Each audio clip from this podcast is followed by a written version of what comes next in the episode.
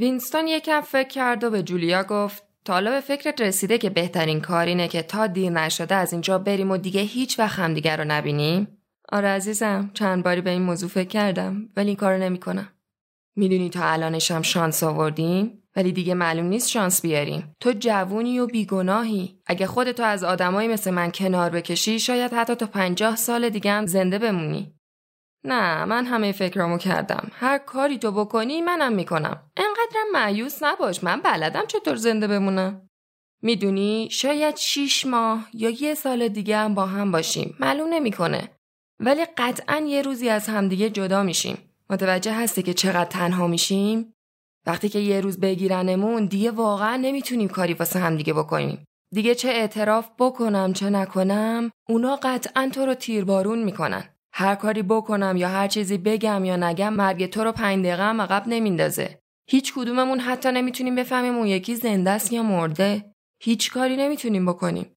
تنها کاری که مهمه اینه که نباید به همدیگه خیانت بکنیم. هرچند کوچکترین فرقی هم نمی‌کنه. اگه منظورت اعتراف کردنه که صد درصد می‌کنیم. همه همیشه اعتراف می‌کنن. چاره ای نیست شکنجت می‌کنن. منظورم اعتراف نیست. اعتراف خیانت نیست. هر کاری بکنی یا هر چیزی هم بگی مهم نیست. فقط احساساته که مهمه. اگه اونا بتونن عشق تو رو از من بگیرن خیانت واقعی اینه. جولیا یکم به این حرف کرد و بعد گفت نمی‌تونن همچین کاری بکنن. این تنها کاریه که نمی‌تونن بکنن. می‌تونن تو رو مجبور به گفتن هر حرفی بکنن. اما نمی‌تونن تو رو وادار کنن که باورش کنی. اونا نمی‌تونن به درون تو راه پیدا کنن. I'm gonna put it six feet underground. He said, I'm gonna buy this place and watch it fall.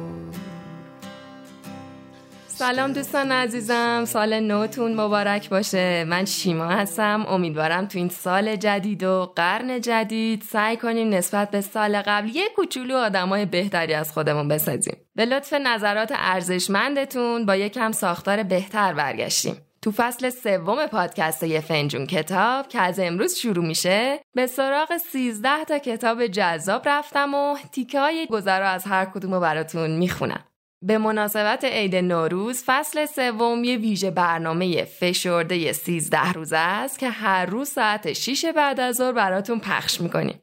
یه روز در میون کتابای داستانی و غیر داستانی جذاب و محبوب و براتون آماده کردیم.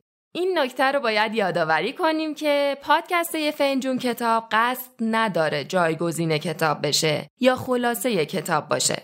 ما قصد داریم تو هر قسمت یه دریچه کوچیک به یه کتاب بینظیر باز کنیم و شما رو تو انتخاب کتاب برای مطالعه یاری کنیم. بعد از توضیحات طولانی اولیه تو قسمت اول از فصل سوم به سراغ کتاب داستانی 1984 نوشته جورج اورول میریم.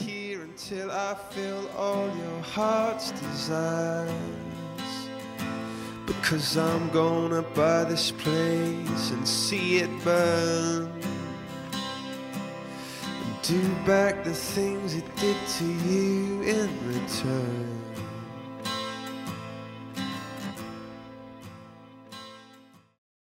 تیکایی از این کتاب رو بشنویم. حالا دیگه انگار وینستون تو هر مرحله از حبسش می‌فهمید که به کجای اون ساختمونه بی پنجره برده می‌شد. شاید از طریق تغییرات جزئی تو فشار هوا اینو می‌فهمید. محل کتک خوردنش زیر زمین بود. محل بازجوییش توسط اوبراین بالا و نزدیک پشت بوم بود. اتاق 101 هم چندین متر زیر زمین بود و تا جایی که می‌شد عمق داشت. این اتاق از بیشتر سلولای قبلی بزرگتر بود اما وینستون زیاد به اطرافش توجهی نمی‌کرد. تمام توجهش به دو تا میز با رومیزی سبز بود که جلوش بودن. یکی تو فاصله یکی دو متریش یکیش هم دورتر و نزدیک به در. یه جوری محکم به صندلی بسته بودنش که حتی سرش هم نمی‌تونست تکون بده. بالشتکی هم که به پشت سرش چسبیده بود مجبورش می‌کرد مستقیم فقط جلو رو بتونه نگاه کنه. واسه یه مدت تو اتاق تنها بود تا اینکه در باز شد و اوبراین وارد شد و گفت یه بار از من پرسیدی تو اتاق 101 چیه؟ منم گفتم که خودت می‌دونی. همه می‌دونن تو اتاق 101 چیه. چیزی که تو اتاق 101 هست بدترین چیز دنیاست. بعد دوباره در باز شد. این دفعه نگهبانی با یه سبد یا یه جعبه سیمی وارد شد. و اونو روی میز کنار در گذاشت. اوبراین طوری ایستاده بود که وینستون نمی‌تونست دقیق ببینه تو جعبه چیه. رو کرد به وینستون و گفت بدترین چیز دنیا واسه آدمای مختلف فرق می‌کنه. شاید زنده به گور شدن باشه یا تو آتیش سوختن. شایدم غرق شدن یا به سلابه کشیده شدن. شاید پنجاه نوع مرگ دیگه باشه. اما تو مواردی هم چیز خیلی پیش پا افتاده که حتی کشنده هم نیست. سیم مستطیل شکلی بود. با دستگیره ای روش چیزی جلوی این سبد نصب شده بود شبیه نقاب شمشیربازی. با اینکه قفس سه چهار متری باهاش فاصله داشت اما می‌دید که تو قفس دو تا محفظه هست و تو هر محفظه یه حیوان. اونا موش فاضلاب بودن. اوبراین گفت از قضا در مورد تو بدترین چیز دنیا موشه. انداختن اولین نگاه به قفس کافی بود تا لرزش و ترس به جون وینستون بیفته. اما تو همون لحظه فهمید که وسیله نقاب مانند کارش دقیقا چیه و درونش یخ زد. با ترس و لرز و با صدای بلند فریاد زد نمی‌تونی این کارو با من بکنی نمی‌تونی نمی‌تونی غیر ممکنه بتونی. اوبراین گفت کابوساتو به یاد میاری؟ اون دیوار زلنتی که روبروت بود اون صدای خرخر که تو گوشت بود یادت میاد؟ چیز وحشتناکی اونور دیوار بود. می‌دونستی چیه؟ اما جرأت روبرو شدن باهاشو نداشتی. اونور دیوار موش بود. وینستون که سعی می‌کرد خودشو کنترل کنه گفت اوبراین می‌دونی که این کار ضرورتی نداره. ازم می‌خوای چه کار کنم؟ اوبراین جواب سریحی نداد. رفتارش دوباره شبیه معلما شده بود. متفکرانه به نقطه نامعلومی خیره شد و انگار داشت با یکی پشت سر وینستون حرف می‌زد. درد همیشه به تنهایی جواب نمیده. بعضی وقتا انسان تا سرحد مرگ درد و تحمل می‌کنه. اما واسه هر کسی چیز غیر قابل تحمل تری هم وجود داره. چیزی که حتی بهش فکرم نمی‌کنه. دیگه حتی بحث شجاعت و بزدلی هم نیست.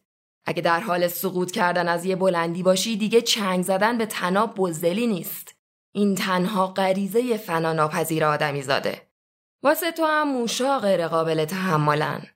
نوعی از فشارن که دیگه حتی اگه بخوایم نمی‌تونی در مقابلشون مقاومت کنی. و در ازاش هر کاری ازت بخوان انجام میدی. ولی این کار چیه؟ اگه ندونم چیه چطوری می‌تونم انجامش بدم؟ اوبراین قفس رو برداشت و اونو روی میز نزدیکتر گذاشت. وینستون حس می‌کرد وسط یه بیابون خالی و سوزان و وسیع کاملا تنهاست موشای قول پیکری بودن به سنی رسیده بودن که پوزه هاشون پهن و درنده و موهاشون به جای خاکستری قهوه ای شده بود. اوبراین همونطوری که به یک نقطه نامعلوم نگاه می‌کرد گفت موش اگرچه جزو جونده هاست اما گوشتخاره. خودت می‌دونی دیگه از حوادثی که تو محله های فقیر نشین این شهر میفته یه چیزایی تو هم شنیدی. تو بعضی از اون محله های زن حتی جرأت نمی‌کنه بچهش رو واسه پنج دقیقه تنها بذاره. چون موشا یقینا به بچهش حمله می‌کنن و در عرض چند دقیقه فقط استخونای بچه باقی میمونه. اونا به آدمای مریض و در حال مرگ هم حمله می‌کنن. کلا تو تشخیص آدمای ناتوان هوش ای دارن. وینستون صدای خرناس کشیدن موشا رو که از پشت تیغه وسط با هم گلاویز شده بودن میشنید. صدای ناله مذبوحانه خودش هم میشنید. اما انگار تمام این صداها از دور دست به گوشش می‌رسید. اوبراین قفس رو بلند کرد و دکمه ای رو فشار داد که تلقی صدا کرد. وینستون دیوانه‌وار تلاش می‌کرد خودش رو خلاص کنه اما فایده ای نداشت. تمام اعضای بدنش حتی سرش هم بسته بودن.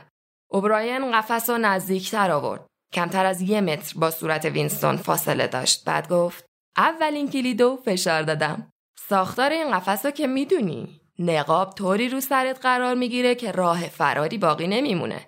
وقتی کلید دومو بزنم در باز میشه و این جونور گرسنه عین گلوله ازش خارج میشه تا حالا خیز برداشتن موشا رو دیدی به طرف صورتت خیز برمیدارن و سوراخ سوراخش می‌کنن گاهی اول به چشما حمله می‌کنن گاهی هم گونه ها رو می‌کنن و زبون رو می‌خورن. قفس نزدیکتر می‌شد. وینستون صدای گوش خراش و بیوقفه موشا رو میشنید. اما خشمالود با ترسش می جنگید باید فکر می کرد حتی تو همین لحظات باقی مونده تنها امیدی که براش باقی مونده بود فکر کردن بود. تا اینکه ناگهان بوی تعفن و نم جونورا به مشامش رسید. حالت تهوع بهش دست داد و تقریبا بیهوش شد. چشماش سیاهی می‌رفت و لحظاتی مثل جونوری بیشعور نره می‌کشید. اما بعد فکرشو به کار انداخت.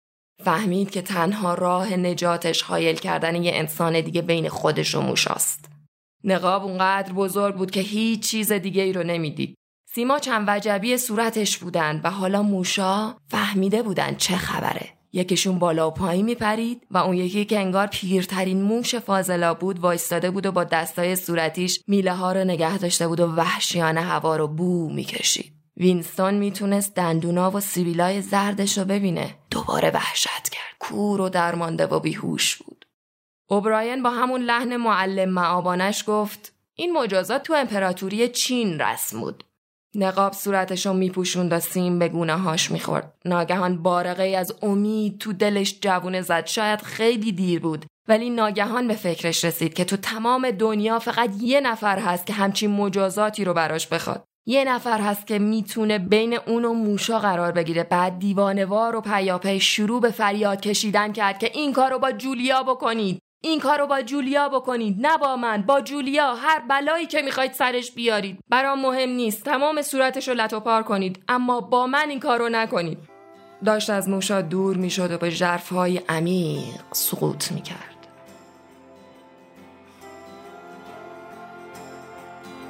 تیکایی که گوش کردین از کتاب 1984 نوشته جورج اورول بود. هر جایی که دارین به این قسمت از پادکست گوش می‌کنین برامون نظر بذارین و کتاب 1984 رو به قید قرعه هدیه بگیرین. اینجوری تو پویش بخون بده بعدی هم سهیم میشین. امروز یکم فروردین همزمان زندگی نامه و افکار جورج اورول رو توی نویسنده این ماه منتشر کردیم که حتما پیشنهاد می‌کنم گوش بدید تعریف از خود نباشه فوق است. اگه دوست داشتین خیلی راحت می‌تونین از خوره کتاب تو سایت هامی باش حمایت کنید قسمت بعدی یه فنجون کتاب با کتاب تاریخ ایران مدرن نوشته یرواند آبراهامیان برمیگردیم. مرسی که همراهمونین. فردا شش عصر منتظرتونم.